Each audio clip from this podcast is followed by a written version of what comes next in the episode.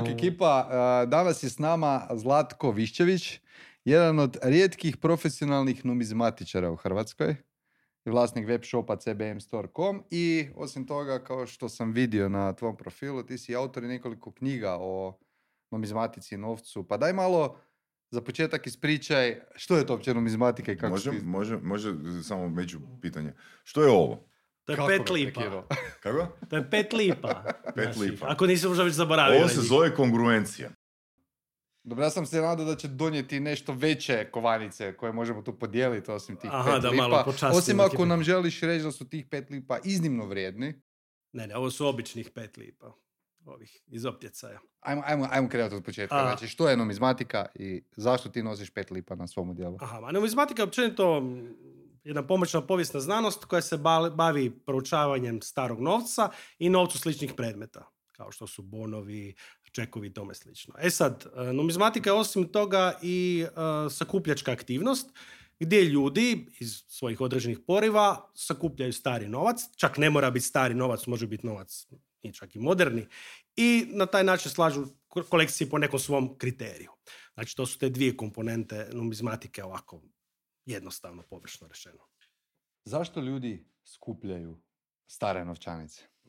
Pa to je dobro, to je dobro pitanje. a, Ako nije bi- usmjereno prema investiciji. Da. Moglo bi se pričati o investiciji, ali da to sad stavimo malo sa strane, znači... e, Kreni od sebe. Krenimo od profila Kreni ljudi. od sebe. Mogu krenuti od sebe. Krenimo od profila ljudi ovaj, e, koji, koji se time bavi. Znači, to su općenito ljudi koji vole povijest, koji vole umjetnost, koji vole financije u tom nekom teoretskom aspektu i kad se to sve zajedno poveže, onda dobijemo numizmatiku. I ljudi zapravo u tome ispunjavaju tu neku svoju potrebu za umjetnošću, potrebu sa, za, na neki način sa konzumiranjem povijesti i to je, jednostavno ide kroz, kroz takvu Mogu, vrstu mogu malo, materijala. ps- ono, Da. čisto psihološki pretpostavljam da. Da. si ti izučavao i evo, mene to interesira. Mislim, ta potreba za sakupljanje. Da. Znači, mi smo krenuli kao lovačko sakupljačko društvo, ne? ali sa, sakupljanje, ono, otkud ta potreba za, za sakupljanje ako si izučavao to? Recimo Psihološki. i s- psihološki, znači i skupljanje sličica i punjenje albuma i sve to generalno ono što mi skupljamo, markice ili što već, ono, značke, znači značke su se isto ono 80. godina ono skupile, otkud ta potreba, ono, koji je to psihološki ono, e, trigger, ono, motiv za skupljanjem nečega? Pa evo, e, sad sam se sjetio, baš nedavno sam e, gledao objavu e, bila na YouTube od jedne moje, u stvari ne nije bila objava, bio je članak, ja mislim, od jedne kolegice iz Njemačke, Ursule Kampman, gdje ona baš povezuje to skupljanje numizmatike sa ovim što si ti spomenuo, tim nečim što je čovjeku ugrađeno još u njegovu, u njegovu narav. Um, a može se to možda i na taj način gledat, ali ja to gledam na način da ljudi imaju potrebu, baš ovako kako sam rekao, potrebu za uh, estetikom, jer to su zapravo i kovanice, novčanice, to su sve zapravo mala umjetnička djela, jer ih izrađuju vrhunski umjetnici. Na novcu se predstavlja e, država, jer e, i novac ima u jednu ruku i propagandnu funkciju. Znači uvijek se nastoje na taj, kroz taj novac da se na neki način država što bolje prezentira, angažiraju se najbolji umjetnici, najbolji grafičari, najbolji, najbolji kipari da oblikuju, da oblikuju taj novac i to je u jednu ruku zapravo jedan, jedan umjetnički proizvod, jedno malo umjetničko djelo, osim što je napravljeno u većim količinama. Ali recimo, ako ćemo sad teoretizirati, ne razlikuje se puno skupljanje novčanica od skupljanja grafika umjetničkih, koje se isto izrade u većem broju primjeraka, čak su i numerirane, novčanice se isto izrađuju u većem broju primjeraka i one su numerirane. I kad vi gledate neke kovanice, neke novčanice, to, to su vrhunska umjetnička djela. Znači vi imate neke kovanice koje kad gledate recimo pod povećalom, znači to, to je prekrasna estetika. Imate Što- novčanica... Što, što točno možeš vidjeti pod povećalom da znaš da je to ono work of art? Pa sad, uh, žao mi što nemam tu, ali recimo evo, nedavno sam imao jednu grčku tetradrahmu, to je ona vrlo poznata kovanica, ona na sovu, ne znam da li znate možda iz knjiga, ali mogu vam pokazati kasnije. Znači, uh, to je rađeno prije više od 2000 godina. To je rađeno sa takvom preciznošću, sa takvom finoćom, to je takva kompozicija, to je tako smisleno napravljeno da čovjek ostaje zapanjen kako su ljudi mogli prije više od 2000 godina napraviti tako I- jedno I savršenstvo. kako su mogli? I kako su mogli? Jer vi danas je neke stvari tehnički izvest. A vi kad recimo gledate neki antički novac, pogotovo recimo stara Grčka, znači vi kad to gledate, znači čovjek ne može na to pogledati da se naježi i da se pita kako je nekad to netko radio bez povećala, bez alata koji imamo danas na raspolaganju, bez CNC. Jel imaš odgovore? Pa, uh, gledaj, uh, morao si biti najbolji da bi to radio nekada. A ti si, to, ta recimo jedna kovanica, ta jedan kalup na temelju kojeg su se kovali kovanice, to je tebi bilo životno djelo. I jedan čovjek se možda usavršavao 20-30 godina da on napravi nešto tako vrhunsko. Danas se od nas traži jako puno postignuća u jako kratko vremena. Znači, ti nešto napraviš, uh, održiš seminar neki, ti napišeš knjigu, znaš, znači ti neko reći, znaš, ti si napisao samo jednu. A gle, znaš, nekad je čovjek u cijelom svom životu napravio jednu stvar, ali napravio to. Mhm. No samo da se vratimo, da se vratimo na prije, da uh, ono što mislim da ljudi imaju potrebu za konzumiranjem te, te estetike i da to u numizmatici savršeno tako odgovara. Jer ja vidim kako kod ljudi ushićenje izaziva kad oni vide nešto što je, što je lijepo. Ja stvarno imam ono, Mhm. stvarno prekrasnih stvari. Kad te čujem kako pričaš, ti si zapravo po meni odličan primjer osobe koja je svoj hobi pretvorio u posao. Tako je, da, ja sam od Jer tih ti si zapravo odvjetnik po, to je pravnik. pravnik, pra- ja sam završio pravo, ja sam radio nešto kratko u pravu, međutim uvijek sam se na neki način ba- bavio i s ovim.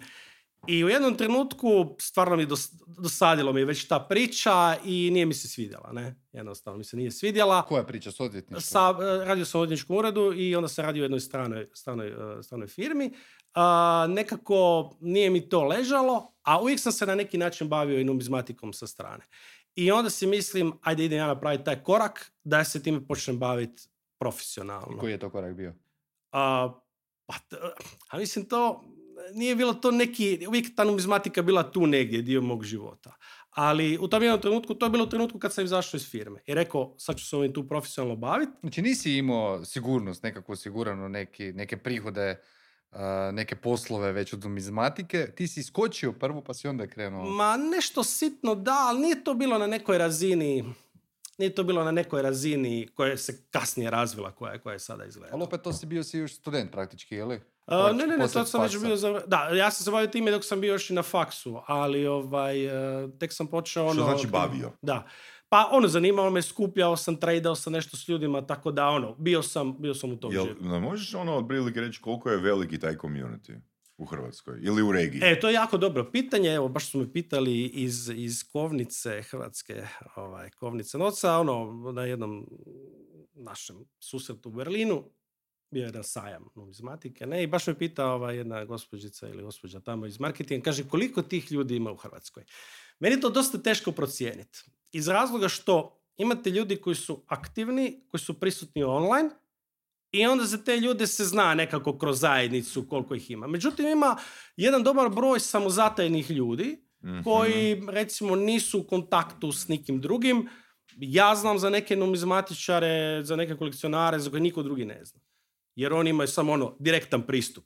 Znači ne idu ono niti na forume, niti Ok. na, na grupe Facebook, jednostavno niko za njih ne zna, a recimo postoje i čak su solidni, mogu reći neki jaki Što igrači. misliš, je li više onih koji su u bazi kao numizmatičari ili onih tipa koji hoću usporediti? A, omjer e, ljudi vlasnika pasa koji posjećuju izložbe pasa i oni koji samo imaju pse i uživaju u psima. Znaš, Da, a pa, mislim da je, već, to je samo moj, sad moj, moj neki dojam sad kad Mm. me pitaš. Mislim da je većina ljudi um, danas to online. Mhm. E sad, tu neka količina ne znači puno, jer ta zajednica u biti nije ono mnogobrojna, znači to nije masovno. Znači, evo sad ja ću možda lupit brojku, možda 2000 ljudi u Hrvatskoj. u Hrvatskoj. Pa dobro, pa nije to malo. Ali je to community koji je dosta vezan uz to što se bavi, dosta sudjeluje u tome, na način ono, sad kad kažeš vlasnik pasa, ono, zapravo ima tog psa, ne bavi se uopće tim nekim društvenim dijelom, ne da ide na druženja, da ide na izložbe i to. A, međutim, tu, tu su ljudi više, više involvirani, nekako Mhm, te, ta mhm. komunikacija se dosta brzo uspostavlja, jer je nije previše ljudi i onda se ljudi dosta brzo povezuju i više manje svako nekog zna. Ok, koliko ti osobno uh, znaš, osobno znaš numizmatičara? To mi je bitno za sljedeće pitanje. a? A, pa recimo ja sad sam baš u izrednjene bazi kontakata. A, to naravno daleko od toga da je gotovo, ja ih imam u 400. E sad, kak u pravilu nastaje strast prema numizmatici? Da li je to ono nešto što se nasljeđem dobiva, ok, od roditelja ili vršnjački utjecaj, ono, mislim, pretpostavljam da se kod većini ljudi nešto, ono, takva strast prema tome javi do, do, djetinjstvu. 18. do 18. godine najkasnije, na? A, vidi ovako, svako, u- svatko u tome vidi nešto. Mm. Svatko ima neki svoj razlog zašto, zašto ulazi Mhm. u to. Evo, za mene je bio taj jedan moment, znači kojeg se sjećam ko da je, ko da je bio... Ko da je bio Sada, sada prije snimanja. evo, da, da, prije snimanja, još je bio ovako je sunčan dan. Znači, mi smo se igrali u nekom starom pjesku. Mjesto iz kud sam ja. I sad mi smo po tom pjesku kopali, ono, klasično što, što muški u toj dobi rade. I sada, u jednom trenutku kaže jedan, kaže, vidi novci, blago. I sad mi krenemo kopat. Taj pjesak je imao, valjda je unutra bila kila talijanskih čentezima i lira iz drugog svjetskog rata. I onda smo mi ko klinci, mi smo bili ono, fascinirani time, jer uvijek, znaš ono, uvijek su te priče, ono, zakopano blago, pa smo gledali one Guinness na televi- televiziji, Da, kako se zove film? Guinness, kako se zvao onaj, šta je? Šta je? Gulliverova putovanja. Ne, Gunis, ne, ne, ne, Gunis. Gunis, oni što su išli onaj brod traži. Mm. Pa uvijek smo mi maštali o tome, ono, neko blago i to. I mi smo fakat pronašli to blago. Mislim, numizmatički to ne vredi ništa, ali je to nam bilo fascinantno ili bilo nešto drugčije. Onda se kasnije ta priča krenula razvijati, recimo, um, tamo, mi smo nalazili u našim ono, starim kućama, konobama i tako dalje, recimo, znalo je biti zaostalih austrougarskih kruna. Um, onda se u Jugoslaviji se često mijenjao novac, pa su se ti dinari mijenjali, pa je onda um, raspala se bivša država, pa su došli hrvatski dinari. Znači, kod nas je postojala ta jedna numizmatička dinamika, da se dosta često mijenjao novac. I onda jednostavno to čovjeka zaintrigira, zaintrigira kod dijete i to ostane nekako, jer čovjek se navikne na onaj novac koji koristi, a tu dođe nešto drugo kao neka, kao neka egzotika. Ja se sjećam isto stvar, kad mi je jedan friend pokazao, isto neću zaboraviti, znači pet ogromnih um, austrugarskih kruna, konkretnije mađarska varijanta od pet, uh, pet kruna iz onog vremena i to je ovako velik komad srebra, ono, imaš ga šta vidjet i kad vidiš kako je to dizajnirano, oblikovano, gledaš to, misliš ti, majke ti mile, ovo je bila neka ono država, ovo je nešto, nešto značilo. Znači, ono imaš veliku krunu, brojku pet, pa neki vijenac, pa s druge strane velika glava Franca Jozefa. Znaš, stekneš neki dojam, ajme šta je ovo.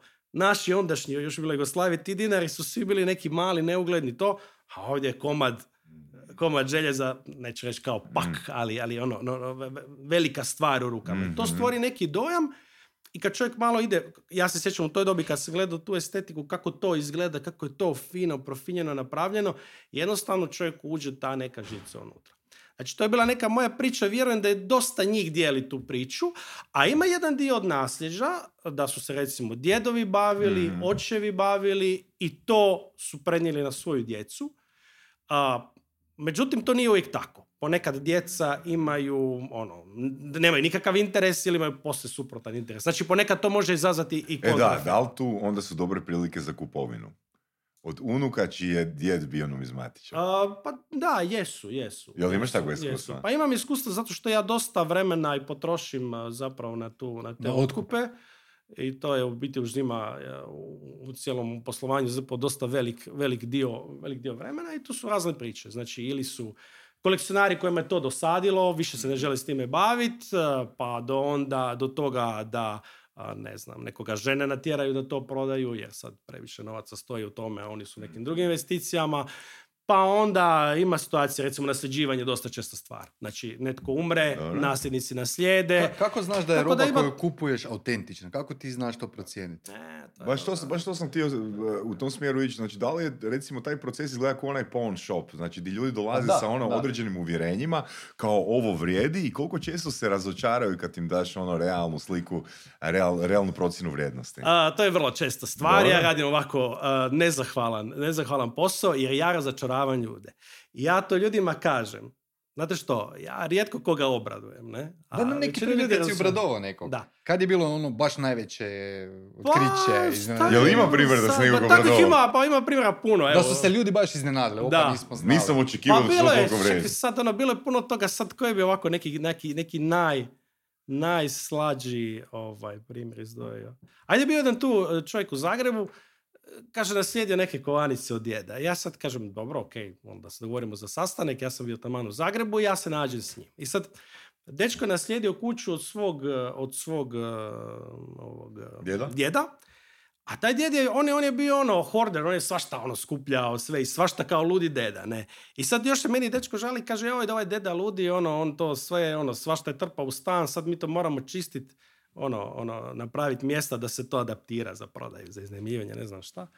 I sad kaže, tu su neke kovanice, ovaj, evo pa ti to pogledaj. I on baci ovako jednu limunnu kutiju. I sad ja to kre, otvorim, to sve zlato. I to je bilo nekih 13.000 eura. I on čovjek ostao paf, kaže, pa ne mogu vjerovati, ja bi to bacio kao negdje čaj. Ja kažem, pa mislim, ono, provjeri. Ja dobro kažem, dobro si se sjetio, provjeri šta je. Ja kažem, ono, to spremi, kažem, tu, tu ti je ponuda, ako se budeš odlučio, javi se i to je to. Rekao da će sjesti razmisliti, kasnije smo još nešto bili u komunikaciji, ali recimo to je čovjek ostao, evo to mi sad zadnje što je palo na pamet, što mi sad palo na pamet, di ono čovjek baš ostao, nije mogao vjerovati. Dobro, spomenuo ste da su to zlatne kovanice. Imamo i jednog člana isto kojeg si spomenuo, Da. Hrvatska kovinca novca, koja radi e, zlatne kovanice kune, recimo. Da li onda ta kuna sad ima neku kolekcionarsku vrijednost zbog toga što je zlatna i što je rijeđa zbog toga ili vrijedi koliko vrijedi to zlato? Pa Hrvatska kovnica novca je tu odradila jako dobar posao, oni su jako dobro složili priču što se tiče toga. Te kovanice 1, 2 i 5 kuna u zlato, one su razgrabljene i to je sve otišlo, to je sve otišlo na tržište. Kupio E, sam dvije. Da. E sad, gledajte. Znači, uvijek kad čovjek nešto kupuje, uvijek je razlika da li čovjek u tome, da li se time bavi i razumije kako tu stvari funkcioniraju, ili je netko ko je ušao u to jer je možda na temelju nekog svog osjećaja to prepozna kao dobru priču. Sadašnje, ra- sadašnja realnost je da je taj materijal tu negdje. Neki su očekivali kad mi uđemo u eurozonu, kad odu kune, da će to skuč, skoči, da će to biti puta dva, puta tri. Znači, to se nije promijenilo. dogodilo. Ok. A, ne mogu isključiti da se to neće dogoditi, ali a, ne mogu reći ovaj, a, ne mogu reći da će to biti super, a ne mogu reći da će biti da će, da će, da će biti ništa. Jer to može samo vrijeme pokazati. Inače, u numizmatici ja nisam pristalica gledanja na numizmatiku kao na investiciju. E, Čovjek da bi se time bavio, da bi to kupovao, on to mora voljeti. I njemu to mora biti gušt. To njemu mora popunjavati tu neku njegovu emocionalnu prazninu, želju da nešto posjeduje, da nešto ima i to je najveća vrijednost toga. Plus da se nešto nauči što do jučer nije znao, starih jezika, pisma, kultura, povijesti, kulture povijesti i tako dalje i da se druži s ljudima. Znači to je ta vrijednost toga. A sad, da li će nešto biti puta deset za deset godina ili će biti ono, duplo jeftinije, to nitko ne može znati. I tu ima dosta delikatnih i opasnih priča gdje su ljudi ušli sa novcima, kupili neke stvari, mislili su to će biti sad za godinu dana duplo. Te priče se mogu dogoditi, ali to nitko ne može znati znat šta će biti atraktivno. O čemu ne. ovisi, mislim, je li to onak volatilna investicija, ne? Ja pretpostavljam da je, ne? Ali kak, kak, evo, recimo ako gledamo indeksne fondove ili recimo zlato, možemo ono vidjeti uh, presliku ono Da. tržišta unazad XY desetaka, desetljeća.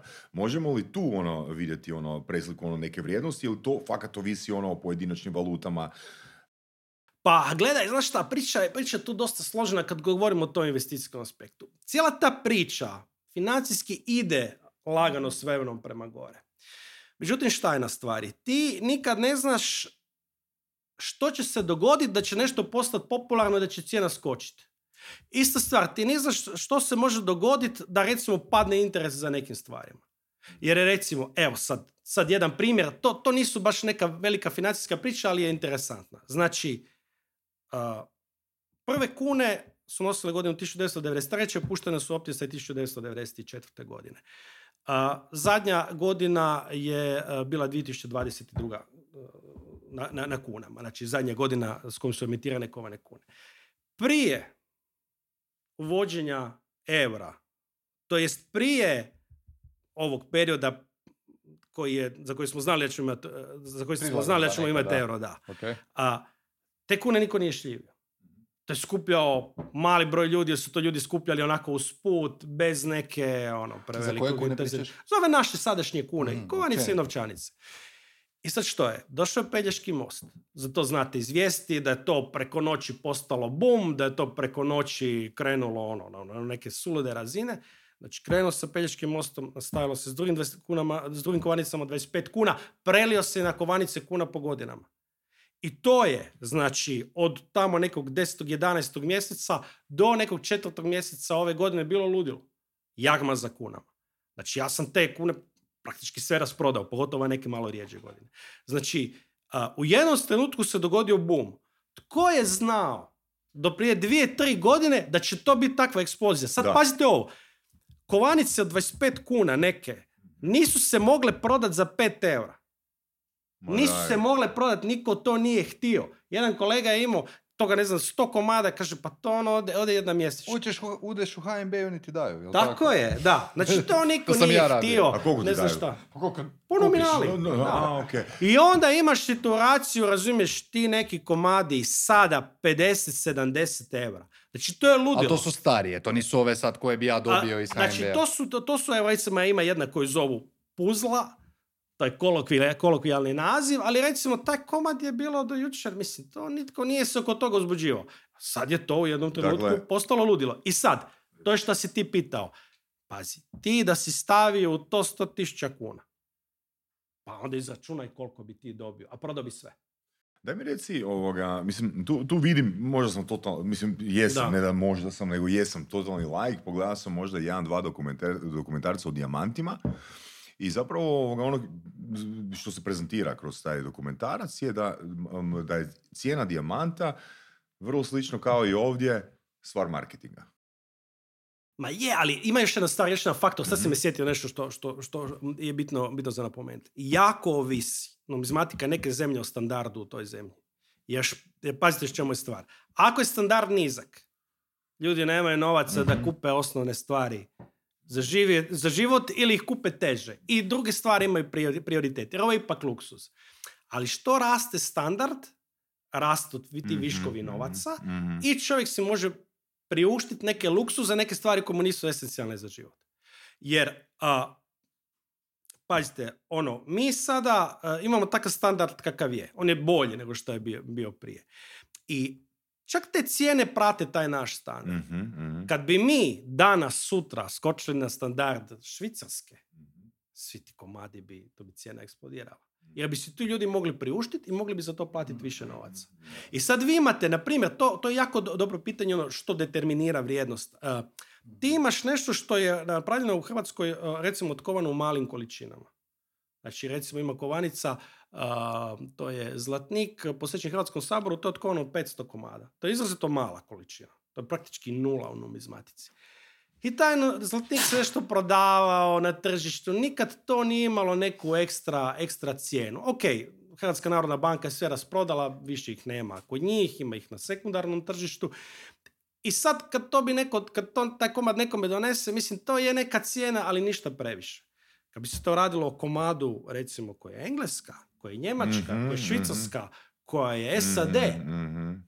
Znači, tu onda idemo na šestero znamenka Znači, standardi i veličina da tržišta isto determiniraju cijenu. Jako, jako, jako igra, jako Marketing, igra ulogu, da, da, da, da, Jako igra ulogu. A što se tiče marketinga, a gledaj, čuješ, tu je dobro, dobra stvar kako se nešto isprezentira, kako se nešto, kako se nešto e, e, izreklamira, jer i u numizmatici postoji taj marketing. dobar primjer su Amerikanci za to. Znači, Amerikanci su nekad voljeli mislim, uvijek su oni, ajde, držali do nekle do svoje numizmatike, ali voljeli, voljeli su ovu stranu. ono, cijeli svijet. Oni su imali tu neku jagmu da u Ameriku dovuču što više toga numizmatike iz raznih dijelova svijeta. I oni su se toga napunili, napunili su se lageri i u jednom trenutku su američki trgovci numizmatikom rekli, čekaj, znači mi sad imamo tu masu, mi imamo sad e, tog, ajde, taj materijal strani se prodaje, ali mi imamo masu domaćeg materijala, domaćih kovanica, novčanica na lageru na lagerima. Ajmo mi to malo izreklamirati. I oni su stvarno počeli numizmatičke časopise, članke u Americi, o njihovom novcu, njihovim centima. Oni su ono, od toga napravili, mislim, cijelu filozofiju. Znači, oni od tih nekih najmanjih detalja, greškica, rade mm. takvu, takvu neku priču. I ljudi su se na to s vremenom primili na tu priču i na kraju nastavili, razvila se ta priča da su oni to na kraju doveli do toga da je to Znači, to, je, to, to jednostavno ubijaju na tom tržištu kako to, kako to ide kod njih. On, to su za, za naše, recimo, hrvatske i europske prilike, znači, Da, to, to je ono je Voras ono, jedanput e, komentirao u surovim strastima, znači sa takvom, tako, toliko velikim tržištem ti napraviš podcast na temu e, šibica. Da. Ili ono, bi, bi, imao svoju, bi imao svoju publiku. Ne? Jel znaš koliko je veliki taj community u SAD-u možda? Imaš taj podatak? Uh, iako sam član uh, ovog uh, American Numismatic Associationa, uh, nemam, nemam pojma. Okvirno, to okvirno. Je to više od 10 stvarno milijuna ljudi? Ma ne bi baš im prišao milijone, ali to je sad dobro pitanje, mogu, mogu baš istražiti. Sam mene zanima, ako je tvoje tržište sad tu tih 2000 numizmatičara ili kolekcionara koja god u Hrvatskoj, a, kome ti kak prodaješ tu robu? Mislim, kako ti dolaziš do njih za početak? Rekao si da stvaraš neku bazu. Na koji način radiš tu bazu?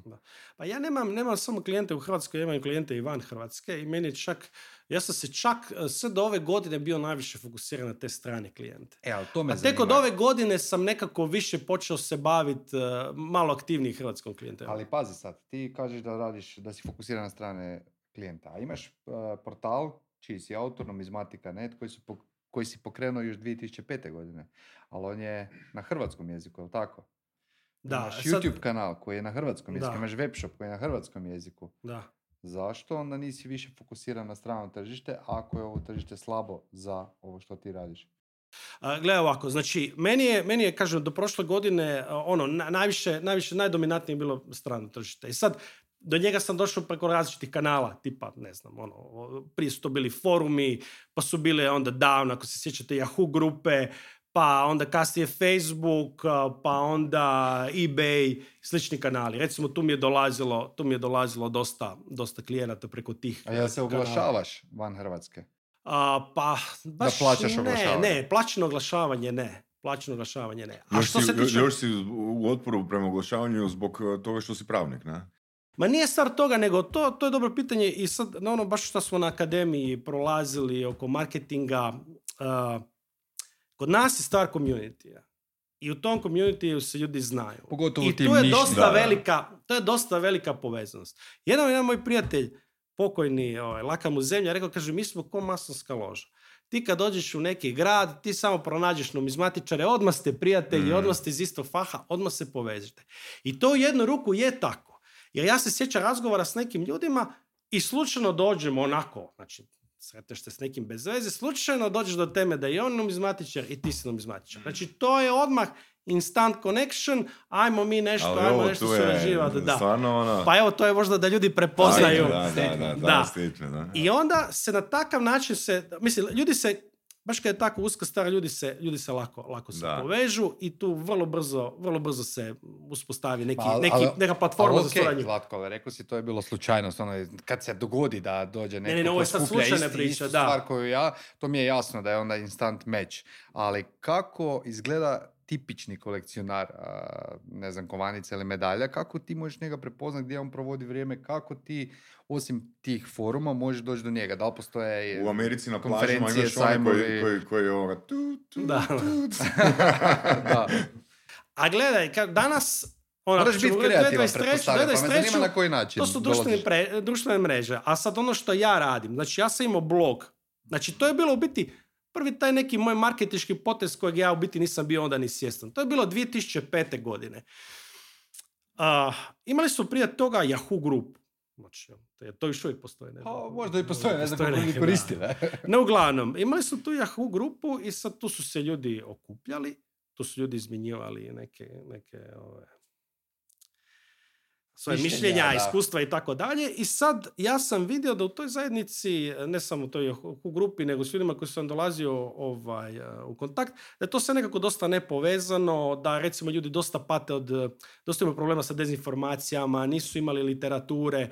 I ja si mislim, ajde ja ću sad napraviti neku, nešto, neku jednostavnu stranicu, nešto gdje bi ljudi sad mogli nešto pročitati, vidjeti to. I onda sam ja počeo raditi na tom blogu 2005. godine.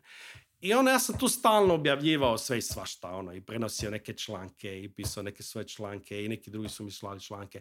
I tu su ljudi nekako taj blog prepoznali, aha, ima nešto na internetu, neko konkretno mjesto gdje ja mogu ići nešto pročitati.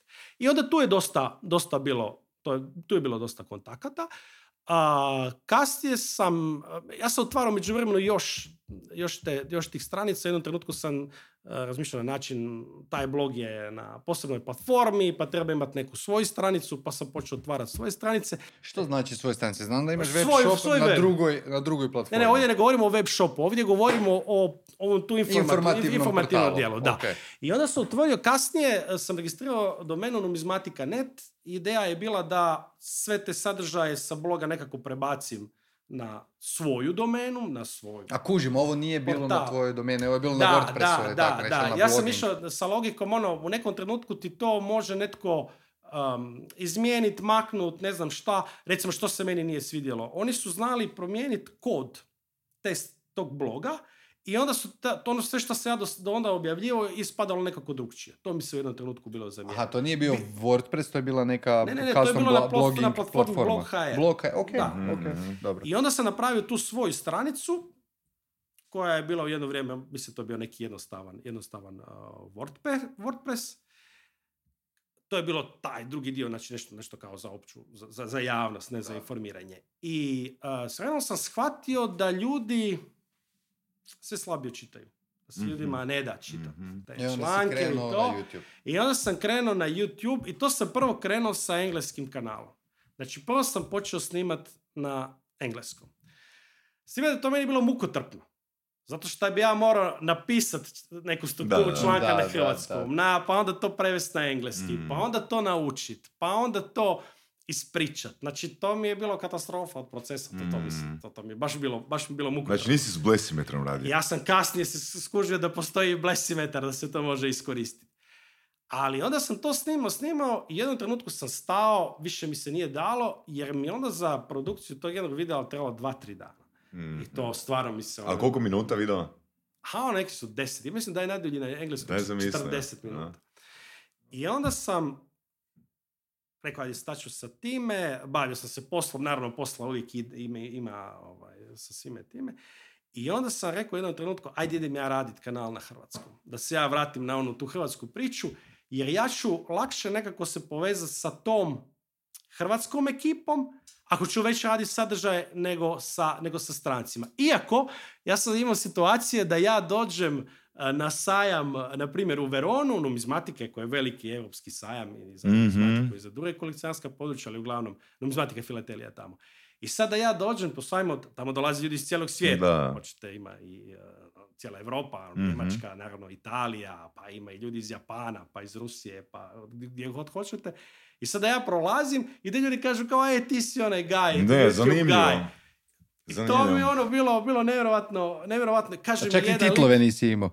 Ne, ne, ne, nisam, znači ja sam pričao na engleskom. Ne? Zanimljivo. I sad kaže meni, kaže meni lik, ka- ovaj, jedan iz Škotske, kaže da, da, kao ti si onaj, kao ti si poznat, kao svi te znaju tu. Mislim, meni je to bilo smiješno. Ali interesantno mi je, ja sam onda možda imao, sad znam, desetak videa da su to ljudi, da su ljudi prepoznali. Ali znaš kaj, kaj- tu je- imam neko iskustvo s intervjuiranjem a, i zapravo mi je logična tvoja odluka da se prebaciš na hrvatski, jer e, ja sam pokušao napraviti desetak intervjua sa strancima, Da. a, ljudima koji su ono autori bestsellera, ono, znaš, u SAD-u i ispalo je zapravo da oni imaju jako malu gledanost. Naprimjer, ono, pozove Marcela, ne oglašavamo epizodu, ali on je tu poznat. Znači, oni su nepoznati. A moja logika je bila, ok, ako probamo na engleskom napraviti, ok, imamo puno veći bazen ono, potencijalnih slušatelja. A zapravo je obrnuto, jer ti ako si native speaker eh, engleskog jezika i imaš opciju slušat Marcela ovoga, eh, kao voditelja Da. na eh, hrvatskom, ono, dok intervjuira mene koji sam ono native speaker, i imaš opciju ono, drugog intervjuera koji je isto native speaker kao i tvoj gost, pa koga ćeš odabrati? I to su zapravo Da, intervjui da, s- sadrže sa jako malim brojem pregleda, jako malim brojem ono, slušanja. Ne? Ma, ima, ima, ima, ima i to, a ili jedan dio, ovaj, ja sam malo bio čitao, ono, osobito na, što se tiče YouTube-a, društvenog mreža, pitanje tog influencanja, iako mi se sviđa, da, da, da su malo ovako mraže neki termin, ali zapravo to je ono, uvijek su, uvijek su postojali influenceri, ne? Nije, da samo smo mi to danas malo Ja to modernizirali. volim, ja to volim eh, podijeliti. Ja kažem imaš influencere, imaš Da. opinion makere. Znaš Da. koja je razlika? A- ajde, sad. Influencer će raditi za bilo koga koga plati. Znači, Aha. ono, dođe Nike, sad reklamiram Nike, dođe Adidas, sad Adidas. Opinion maker zna da voli samo Adidas ili samo Nike i da ide po tome. Aha, on ide po svome. Da. Tako Kao, ja gledam tu sebe kao neku vrstu eduk- edukatora. Mm. To, to, to, to ja htio, htio ja ono, postići. To mi je neka, neka misija. Ali samo da se vratim na ovo za, za hrvatsku publiku i ono što sam čitao o, o, o tome i po YouTube, i o YouTubeu i o tom, nazovimo ga, influencanju. Znači da čovjek stvori neki svoj tribe koji će ga pratiti. A u toj situaciji, ja, ja računam, ako ja vodim recimo YouTube kanal na engleskom jeziku, ono, gle, mislim, teško će se Amerikanac Englez povezati sa mnom. Znači, povezat će se neki, to je to. povezat će se neko ko nije na- native speaker. I onda je to dosta heterogena cjelina. Znači, ono, Mhm. recimo ima ono, dosta iz Indije, pa onda iz um, nekih drugih zemalja, a, s kojim ja ne mogu napraviti ništa. Od koji, o, di, di oni baš od mene ne mogu nešto dobiti previše, osim nekih, ono, ako prate neke opće teme, ali ja ne mogu dobiti nešto, ne- ni- ni- ništa od njih.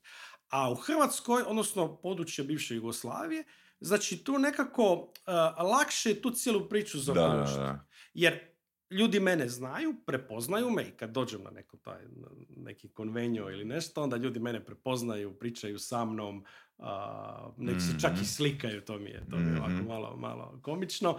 Ali evo, dođu ljudi, da li se mogu slikati? Kažu, možete se slikati ako vam to Da. nešto znači. Ali hoću reći, tu puno lakše uspostavljam Da, kontakte, suradnju i zahvaljujući tome, evo, stvarno sam upoznao o, daleko više ljudi nego prije, jer mi ljudi prilaze, uh, nekako su uh, prema meni prijateljski nastrojeni, ali to je kad nekog znaš sa televizije, znači on je tebi poznat, ti njemu Da, nisi da. i puno lakše, puno lakše pristupa. Jer sad, šta je, ja sam gledao ove uh, nominise sa tobom, gledao sam sa, sa, sa tobom i još neke druge, druge ove podcaste koje ti vodiš. Znaš, sad si ti meni poznat, a ti, što ti znaš ko sam ja, nikad čuo ni vidio. E, ali stvori se taj neki osjećaj da ću ja tebi lakše pristupiti jer ja Mhm, tebe kao mhm, znam. mhm. Evo, I recimo, to je meni, meni dosta, dosta, dosta dobra stvar, jer uh, mi se stvarno proširio i u Hrvatskoj taj krug ljudi s A kojima ja koliko, u koliko često objavljuješ na YouTube-u a, i koje sadržaje zapravo ljude najviše zanimaju? Koji, kakav tip sadržaja? Jesi već našao neku formulu da znaš, aha, sad ću ovo snimit, ne znam, ono, izlazi kuna pa ću prezentirat nešto što ljudima Da li postoje aktualnosti zapravo Tako u je. toj priči? Ma E. postoje, da, da. Što se tiče učestalosti, ovako, produkcija zauzim, uh, uzima dosta vremena, ja to sve radim sam, sad sam baš u pregovorima da uzmem jednog šta bi radio tu montažu i te, te stvari, jer, ovaj, mislim, ja sam inače s poslom nakrcan. Meni ono kad krene dan, znači, um, poruke, mailovi, pozivi, ovaj bi ovo, ovaj bi ono, ovaj bi ovo prodao, ovaj bi ono kup- Mhm. kupio. Znači ja mogu sjediti svaki dan u uredu od 6 ujutro do 11 navečer i stalno, stalno dolaze neki, neki inputi. E sad, ja tu moram izdvojiti vremena da ja to snimim. Ja to moram odraditi u dosta kratko vremena jer si ne mogu priuštiti da to sad traje predugo jer bi to bilo preskupo u konačnici za mene. Mhm. Znači moj posao, odnosno šta ja radim, mora stajati. I onda ja gledam da barem nekako jednom tjednu nešto izbacim ili svakih deset dana. Mhm. A moja je želja recimo da idem, da barem idem dva puta tjedno. Mislim da bi mi to, Mhm. mislim da bi to je ono kako, s čim bi ja bio, s čim bi ja bio zadovoljan. Sad kad si rekao da možeš uh, u teoriji raditi od 6 ujutro do 11 na večer, reci mi, ako ja sad tebe, ako ja tebe nazovem utorak i kažem našao sam neku zdjelu s uh, kovanicama, a, jesi li spreman doći do mene, odnosno da li ti to naplaćuješ ili ne naplaćuješ? Izlazak na teren ne naplaćujem. Zašto? Uh, pa nekako nije mi... Pa mislim, ali gubiš svoje vrijeme ako i ovako onako ono, možeš ali gledaj, to je dio posla. Znači, imaš situaciju da ti, da ti neko ispriča nešto preko telefona i ta priča izgleda super, ti sjedeš u auto, voziš se 3-4 sata, nađeš se, to je ono, bez veze. Znači, to je rizik poslovanja. koji Rizik ti poslovanja. preuzimaš. Znači, to, to ti je ono, znaš, recimo, šta je znam, ja sam vidio kod tebe, ti organiziraš ove, ove eh, edukaciju za NLP, znaš, tebi ljudi mogu eh, popuniti sve termine, dogodi se neka situacija, šta znam, korona i to sad ti svi otkažu, Mhm. preplaše se ovo, ono, i sad šta? To je Da, rizik posla, da, viša da. sila. A ovaj, kod mene to jednostavno moraš izaći na teren. Moraš izaći na teren. Ja, ono, sad da me neko nazove, da idem, šta ja znam, u Dubrovnik, jer u Dubrovnik je nešto ok, ja sjedam u auto Ozbiljno? i ja se vozim u Dubrovnik. Ali moraš je tako. kvalificirati, jer ako ja kažem da imam dvije kovanica. Ne, ne, ne, ne. Znači, Ne, ne, uvijek koji, koji kriterij? Oni znači pošalju Da, da, uvijek ja dobijem neku informaciju, neću Ok. ići baš na A neviđeno. šta onda to znači ja dođem i gle, ništa toga bez veze? Šta to znači? Znači da roba nije autentična ili? A, pa, uh, ka- ka- to misliš, ako odem negdje na teren... Ti si rekao, gle, nekad odem, ono, vozim 3-4 sata kad ono ništa. Da, ali recimo šta je, znam, evo, nađem se, e, ovako, recimo znaju znati ljudi koji su stariji, koji se baš ne služe mobitelima i, ovaj, i onda ne mogu s njima, ne, ne mogu mi poslati Nemaju slike. smartfona. Nemo- da, nemaju smartfon, ne mogu mi poslati slike, nemaju nikog i sad, a oni imaju nešto i kažu mi, ja imam od toga puno, pa znate ima puno zlatnika, puno srebrnjaka, to je skupio još moj djed, ovo ono. I ja sad dobijem informacije koliko god ja mogu izvući iz te osobe, ono, oni- jer ljudi često ne znaju detektirati šta je tu važno, što ne. Znači oni to ispričaju kako se njima vidi. I sad, ono, ja po nekoj procjeni složen da bi to bilo vrijedno odlaska na sastanke. Takve situacije su rijetke. Da da li, da li u svom... Ali tom- ja onda odem i, i sad ispostavi se da to nije to. Ili da je to u nekoj puno manjoj mjeri nego, što sam mislio sebe? da je. Pa nisam, nisam, nisam ljut, uh, jer, Više to, onak jer je to slična stvar, jer je to slična stvar, znao se dogoditi da ja sjednem u auto, odem, šta ja znam, negdje za Slavoniju, vozim se tri sata, dođem, pregovaramo, razgovaramo i ne dogovorimo se. Ili Da. nekad odeš E, pa to i dobiješ veliki da I vraćaš se ponekad iz povijest, pobjeda, nekad iz poreza. to je odnosno, poraza, to je u tom telefonskom razgovoru Da. koji vodiš a, s, a, ne znam, nekim koji je naslijedio a, kovanice, da li je postavljaš pitanje jeste li vi to spremni prodat? Pa da, da, da, da, uvijek. Mislim, da. Ono, jer ako Ja nisu imam- spremni prodat, ono koja je korist od tvog Da, sastanka? ja imam, ja imam, ja imam uglavnom um, već um, i po iskustvu i na temelju edukacije otprilike set pitanja koje ja moram postaviti da ja Mhm. dobijem informaciju. Mhm. Jer uh, jednostavno uh, dogodile su se recimo prije nego što sam krenuo neku edukaciju što se tiče pregovaranja, um, kako voditi pregovore, kako se usredotočiti na cilj, recimo ja sam upadao u skroz glupe situacije. Znači jedno od to, ovo što si ti rekao, ja se dođem, nađem s nekim, mi razgovaramo o tome i on kaže ili ona kaže ja to ne bi prodao. Ja sam samo htio vidjeti koliko to vrijedi. Znači onda E. sve pada u vodu. Ili, recimo što je još gora situacija, Uh, vrlo često pitam nekoga da li je vlasnik toga što prodaje i da li može samostalno i suvereno Mhm. donijeti odluku oko, Mhm, toga. Da, bitno. Jer, znači meni se dogodilo masu puta i to je ono, čak je lakša Edukacijski priča, trošak. čak je lakša priča sa ženama nego, nego sa muškarcima. Znači, dosta često se zna, sjednem, razgovaram sa čovjekom, razgovor pro- protekne ugodno, ovo ono, a, a, ovaj, a, ja to procijenim i začunam, ja kažem, gledaj, to je tržišno toliko i toliko, ja mogu platiti toliko i toliko, sve štima i da lik kaže ono ključnu stvar, ja moram zvat ženu. Zovu ženu, žena taj dan da, nije nešto raspoložena ili njoj muž taj dan ide na živci i ona njemu kaže ne. I on ne može dalje jer mu je žena Ok, rekla ne. da, da, I to da, mi je da, ono da. koma situacija. Šta onda radiš? E, znači, a dobro, Ideš sad s neću neke, neke taktike i trikove otkrivat, ali Pa to prva je stvar poanta, što da se informiram, informiram se da li ta, da li ta Žena normalna. Ne. Žene uvijek moraju biti divne krasne. Znači, i uvijek sam informiran, uvijek sam informiran o tome eh, da, da li je neko vlasnik, da li može samostalno i suvereno Ok. da, da donijeti odluku. E. Eh, I eh, neki mi kažu da. Kako, I moram to se pitanje? osigurat- Kako postaviš to Da. pitanje? Onak, e, pozdrav, ovoga, da, zanima me, jesu li spremni prodat? A, ali to je rizik. na sastanku, znači kad dođe na sastanak, onda ja pitam, onda ja pitam na sastanku, vi ste vlasnik toga, da li možete samostalno i suvereno donijeti odluku o tome, ne morate nikog pitati. Ja kažem, on, on kaže druga strana recimo kaže ne. Kao ja mogu sam odlučiti, nema nikog drugog. Ja kažem, dobro, super. Jer znate, ima nekih likova koji ono, ja dam ponudu pa onda zovu ženu. Kao, vi niste Da, takav. da, da, da. I lik kaže ne. I sad, no, ne može zvat ženu nakon toga kad je rekao na Da, da, početku. da. Znači, to je jedna mala, mala, mala situacija, ali, ali dobro, nastojim, nastojim ovaj, kažem, ispitat a, koliko god hoćete. U čemu je stvar? A, ako netko nešto ne, želi, nešto ne želi prodati, e, jer najčešće, recimo, cijena premala, znači, on će naći milijun razloga da to odbije. A, dobro. a- Tako da je to, šta je, ja, ja sam dosta potrošio vremena na edukaciju što se tiče, što se tiče pregovaranja, tako da, ono, znam sastanke držati po par sati ovaj, te Mhm. pregovaračke u par rundi i tu zna biti naravno i uspjeha i neuspjeha, neki su mekši, neki su tvrdi pregova- pregovarači, ima tu jako, jako puno situacija Ovaj, A čisto e, znati želje, zašto ne postaviš pravila igre na način da ako ja dođem i ne dogovorimo posao, vi plaćate konzulting. Mhm. Ako dogovorimo Mhm. posao, onda vam je Mhm. konzulting gratis. Neki čak i... To isto onak Da. može se interpretirati kao manipulativno, jer onda to njega dovodi Da, u poziciju on da je- daje nižu ali on cijenu. je u poziciji da, Da. on baš i ne mogu birati, jer on Da. je taj koji je stručnjak, koji je vrlo rijedak Ja bi to postavio ovak, znači moj konzulting sad je toliko i toliko, a ako kupujem, on se umanjuje od te vrijednosti. Ali opet ono osoba s druge strane ti treba vjerovati da je to stvarna, da je to, da je to stvarna da, procjena. da. Da li, da li je procjena, znači koliko, mislim, o, o- riječ Da. objektivno, gledao sam onaj film sa Johnnyem Deppom, a, vezano na one manipulacije, ono isto kolekcionarstvo knjiga. Pa onda ono ti lešinari kad neko umre i naslijedi knjižnicu, znači te ono bogate obitelji, onda oni se sjate tam i kažu gledajte, ove, ovih par knjiga vam vredi, a ovo ostalo ne. I ovih par knjiga možda vam mogu dati 300-400 dolara, znaš, ali ovo ostalo ne.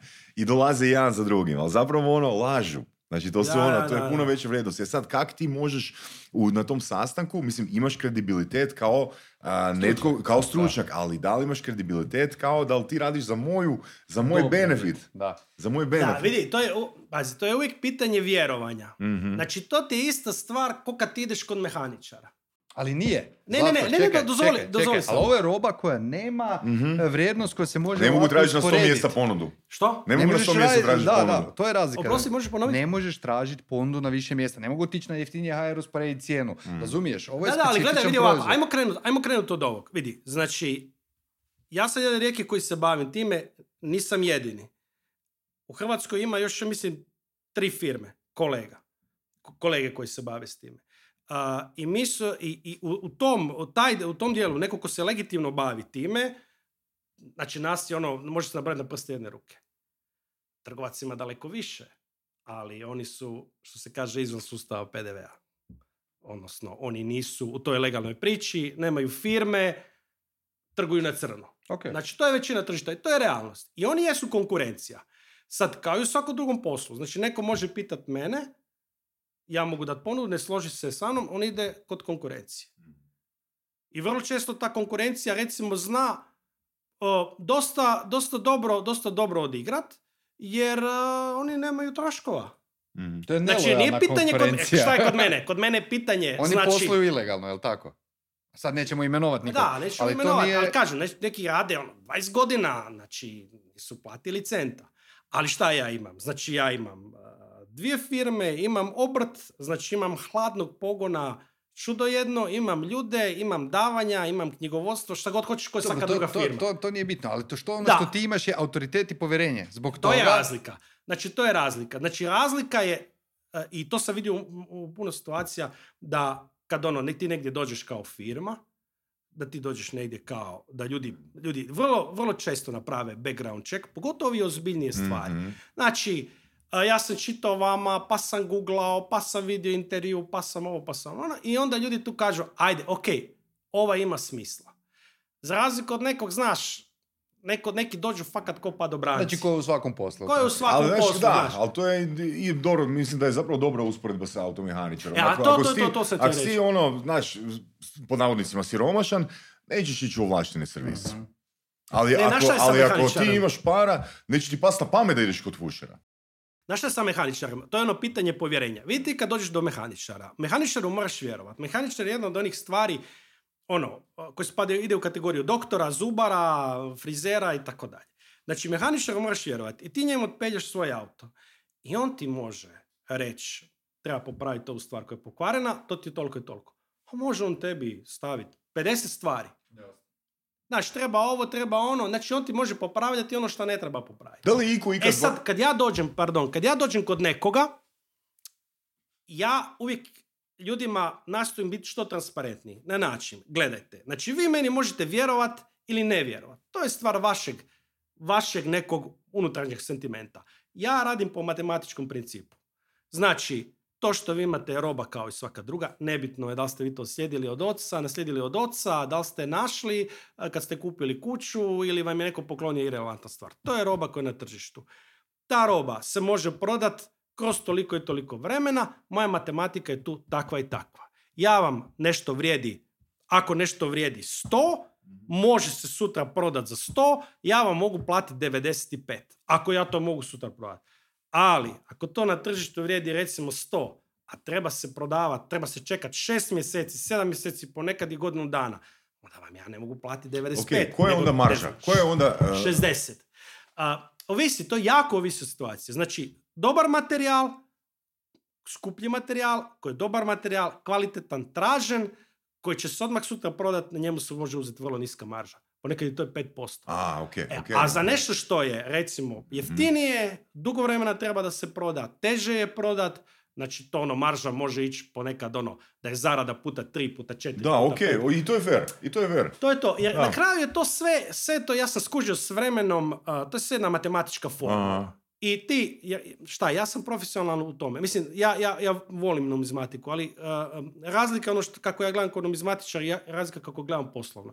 Znači, ja tu uzmem određenu količinu novaca, ja stavim to u sistem i ja vidim kroz koliko vremena će se taj novac vratiti. Čekaj, sam malo, ka- kako možeš vidjeti? Znači, postoje Procijenim, parametri... ja, ja procijenim. Mm. Na primjer, recimo, ti imaš neki materijal koji je full tražen. Znači, ti znaš da to sad traži 10-20 ljudi i da će oni otprilike platiti toliko i toliko. I ti onda možeš predvidjeti koliko će ta roba stajati. Mhm, mhm. Razumiješ? Znači, neke stvari, znači, ja, neke stvari ostanu kod mene pa, po pola sata. Već ljudi odmah bukiraju, da. Ponekad, šta ja znam, recimo, kako objavim možeš, nešto na jel društvenim postoje mrežama. WhatsApp grupe, ono, jel imaš svoje WhatsApp grupe ili Viber grupe ili nešto, ono, e, imam neki hot To stav. ne, nego... Ako nemaš, možda bi trebao imati. Da, ali vrlo često, vrlo često ono, na Facebooku kad ljudi vide, ja znaš što znam samo njega staviti, sliknem, ljudi ajme, samo to- to 20 Znači, jako, poruka. jako zapravo zahvalna publika, zahvalna, mislim, Da. aktivna publika Strastvena, i publika koja ono, kupuje iz emocije i Da, strasti, tako da, da. Definitivno ima smisla, čak ja mislim i grupa da napraviš da bi ti to... Jel tajna koji je najveći iznos novca koji si ikad iskeširao? Za, za... Za neki A ima jedna stvar, znači, to što ljudi cijene kod mene, e to kupci prodava, i, proda, i, i, i oni koji, kod kojih, uh, koji kupuju od mene i oni od kojih ja kupujem. I mislim da to čak moja diferencija, specifika u cijeloj priči. A, ja ne pričam od koga sam kupio, za koliko sam kupio, kome sam prodao, za koliko sam prodao. Osim ako cijena, cijena nije javno objavljena na web shopu ili tako dalje. I a, taj element diskrecije je vrlo, vrlo, vrlo Mm. važan. Pogotovo kad se kupuje od ljudi. Vrlo često ljudi ne žele da se zna da nešto imaju, Mhm. ne žele da se zna da nešto prodaju, ne žele da se zna koliko su novaca za to dobili. I ja o tome jako, jako, jako vodim računa i tu ljudi mogu biti u jednu ruku sigurni. A, u kolekcionarskoj zajednici em, ja sam primijetio jedan trend da ljudi vole, vole pričat. Vole obznanjivati stvari recimo koje možda ne bi trebalo pričati. Pohvalit se. Pohvalit se. A, I to je, to je jako loša stvar. Jer recimo vidi, ti imaš nešto od, ne znam, Lupiću, 20.000 eura. I ti si sada možda u nekoj situaciji da ti to moraš prodat iz nekog razloga. Znači, možda se dogodilo nešto da, da trebaš novaca. Imaš ta, nešto ti zaškripi. I ti sad to prodaješ. Ja sad to dođem, dogovorimo se, ja ti to, ja ti to platim, ja odem ča. A, zamisli da ja sad idem pričat, sud, da, da, Saša Tenodi mi je prodao za 20.000 eura ovo ono.